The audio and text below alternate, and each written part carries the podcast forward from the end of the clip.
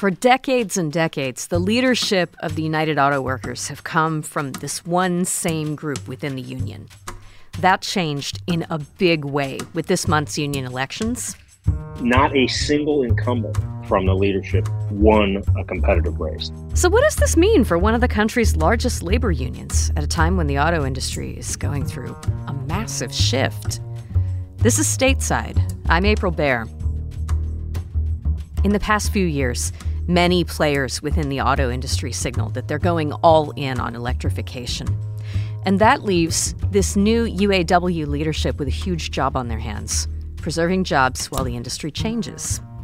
Daniel Howes is senior editor and business columnist for the Detroit News. He's been covering the UAW and its relationship with the automakers for decades. He told us the shift in power at the union is no small thing. It's pretty. It's pretty remarkable, uh, frankly. Uh, this election, we're, we're, looking at a sea change here. We're looking at uh, the Reuther Administrative Caucus, as it was known, that controlled the union at least since World War II, uh, is on the outside looking in. Uh, and you have a new crop of leaders that are promising more confrontation from the union with the auto companies, which I think should be very interesting at a time which is a real pivot to electrification. And it's real now. I mean, not only are they making an investments, they're producing product uh, and uh, it's heading out to showrooms. And I think we're we're going to continue to see a transformation in in the powertrain side of the business, and uh, as well as the batteries that drive those powertrains, and where those investments are going to be made. And I can tell you, they're not all going to be made in Michigan, as we've seen so far. Can you lay out for folks who haven't been following this closely how the most recent election was different procedurally than in last year's? Well, historically, the UAW has elected its international leaders, and they call it international, the meaning the International Executive Board, which is about 14 or 15 people, including the president and treasury, uh, secretary treasurer, who run the union. Uh, historically, those were done at a convention that uh, and, and elected by convention delegates. So typically, uh, the Reuther Administrative Caucus was able to essentially handpick the people that were then backed by delegates at the convention. And the low people and the locals were electing those delegates to represent them. And I think of it kind of as like a Congress, so to speak. Right. Uh, what's happened now is, as a result of the outgrowth of the the settlement with the federal government over the corruption investigation, the UAW went to what are known as direct elections one person, one vote. Uh, they sent out a million uh, ballots to active members as well as retirees across the union. It wasn't just autos. I mean, it was everybody. People representing academics in in California and state workers in Lansing and you know across the country. And they only got back 11% of the ballots. You know, I was absolutely flabbergasted to read that in your column, although maybe I shouldn't have been. What gives with the low turnout? Well, great question. I mean, you talk to experts, they say, oh, this is kind of standard. Uh, but I, I, mean, I I have to take their word for it. Uh, you would have thought, I think, because of a corruption, and there might be a little bit more motivation to vote. Uh, there were a lot of people who complained to us and on message boards and other things that they didn't um, get their ballot or they didn't know about it. Clearly, uh, the media coverage has been uneven on this. We at the Detroit News have been very focused on it for a long time. I can tell you because we keep track of the competition. A lot of the competition, both nationally and regionally, has been a lot less interested. So uh, I can't explain why that is, but to me, this is a foundational institution of the modern American auto industry. It represents the people that work on the factory floor. It's not an insignificant institution, uh, and certainly not to those of us in Michigan or right. in the industrial heartland. So the result is you had a minority of the of the majority electing these people, and you had a very motivated group called Members United um, that were reformers. And you know, as you see in po- politics, you know, sometimes when you have a small amount of people turning out and you have multiple candidates, all you need is some motivated people, and they break right through. And that's what happened. Yeah, uh, they broke through, and um, they're on track probably to potentially getting even their guy elected president against Ray Curry. But we're going into these negotiations, which I think are going to be critical to the future of, uh, of the industry. It will define really the role that the UAW and its members are going to play in electrification, particularly in battery production and electric motor production. Vehicle production is really not as impacted so much, but I think the thing I'm always looking for is when they announce new investments, are they investing, making electrification investments in traditional engine and transmission plants? Th- those are located predominantly in the Midwest. I mean, I it's it's not hard to understand that that is something that the rank and file would you know would be concerned about and would want to be asking their leadership for. But do you have any more fine grained understanding of you know what would be good for union members in this process? I mean is it down to like specific plants that might or might not be represented or how how far down the line does this go well, it can get pretty granular. I mean, we just this last week, uh, Stellantis announced that they are going to idle which is a very important word.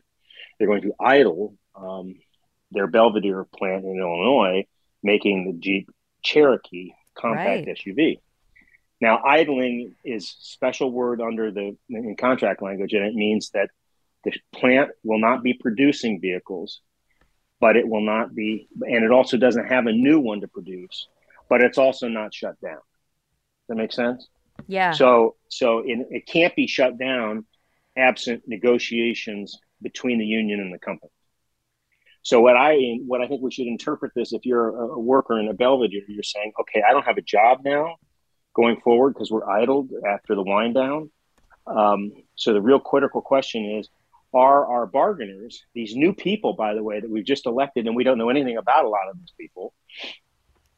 Uh, they're going to have to negotiate with the company in the in the negotiations to actually get us a product, which is a new lease on life, right? Which is those products can be, those life cycles can be three to seven years long, at least one contract, probably more than one contract. So, and then to give you another example, uh, Ford has an engine plant in Romeo, Michigan, that in the 2019 negotiations, they negotiated the closure of. So this plan is now winding down, and Macomb County politicians uh, at both the county and state level are hoping that they can get Ford to reverse itself in the next negotiations and put an electrification investment in Romeo and save the Romeo plant. So when you're on an idle status, that means you're not dead yet, but uh, you could be, and, and and so that's the way that works. Uh, and so I think those are those are examples about why you go into negotiations and what members are often looking for is assurances and investments in their plant that they can get to retirement or or they can get to some you know those extra five years that they want to get in or or whatever the case may be. It's time for a short break. We'll have more with Daniel Howes in just a minute.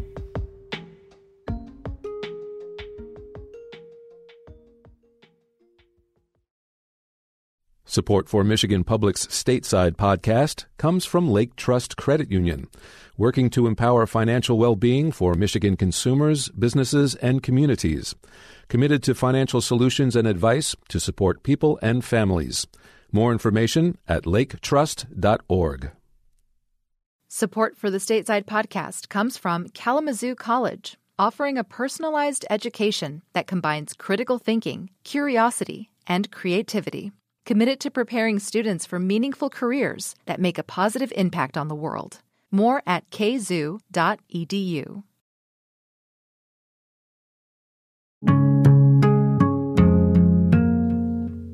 Dan, while we have you, I have a, a sort of legislative specific question for you.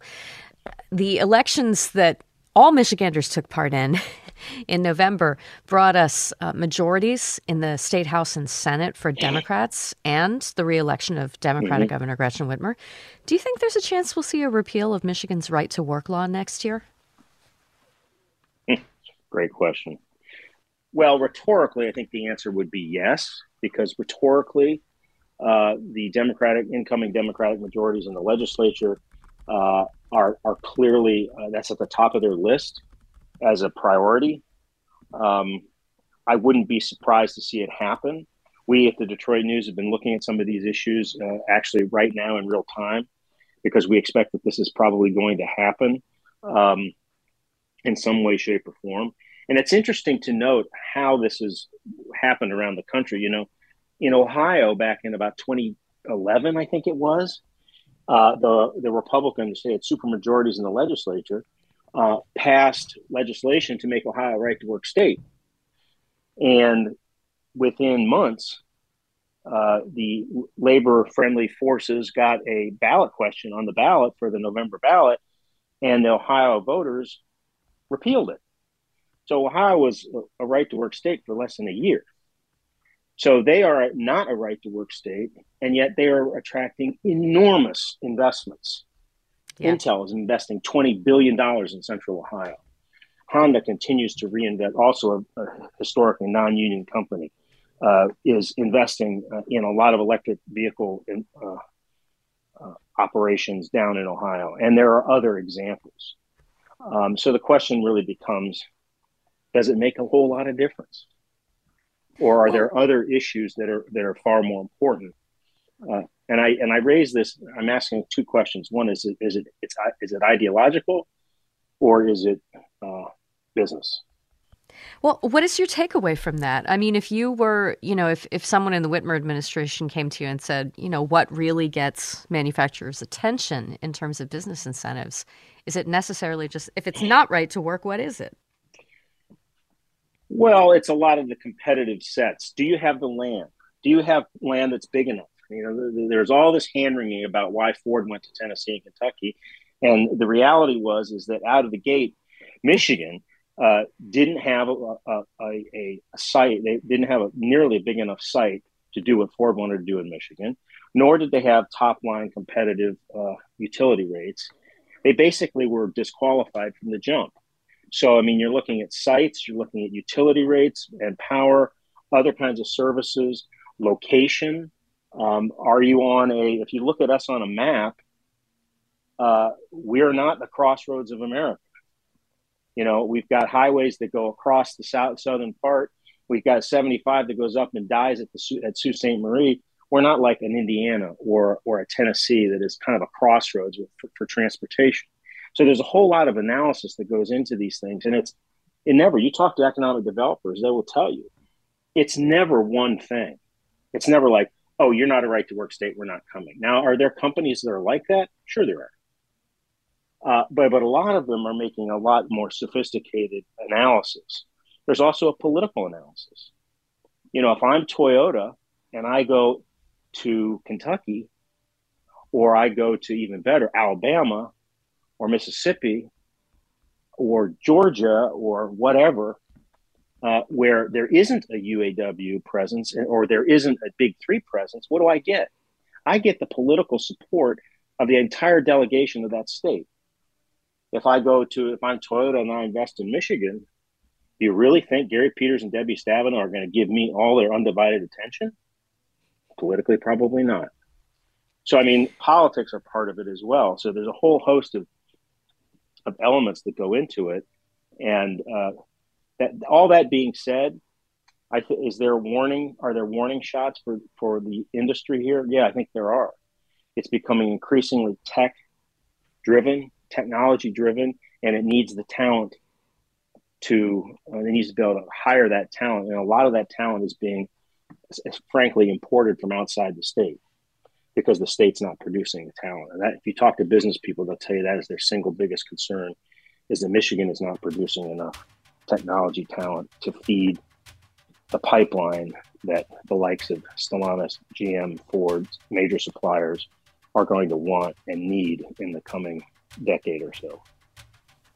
Daniel Howes of the Detroit News. He is not a consultant to lawmakers who are looking for business friendliness, but you can learn a lot by reading his column. Dan, it's a pleasure. Thank you. You bet. Thank you.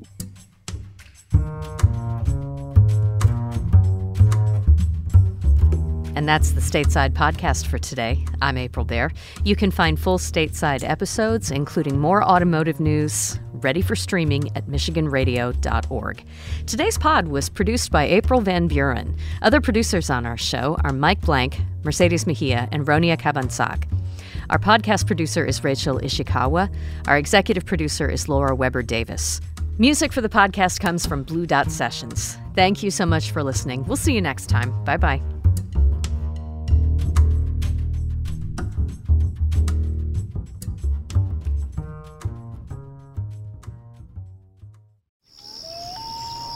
Hi, I'm Rebecca Williams. I'm Lester Graham. We've been working on a big project about Great Lakes birds called the Bird Connection. It will look at ducks and trumpeter swans, egrets and herons, and piping plovers. Yes! We'll discuss what we've discovered at a Michigan Public Issues and Ale event, including how some problems for birds are problems for people. It's at Arbor Brewing Company in Ypsilanti the evening of May 21st at 7. You can register at michiganpublic.org.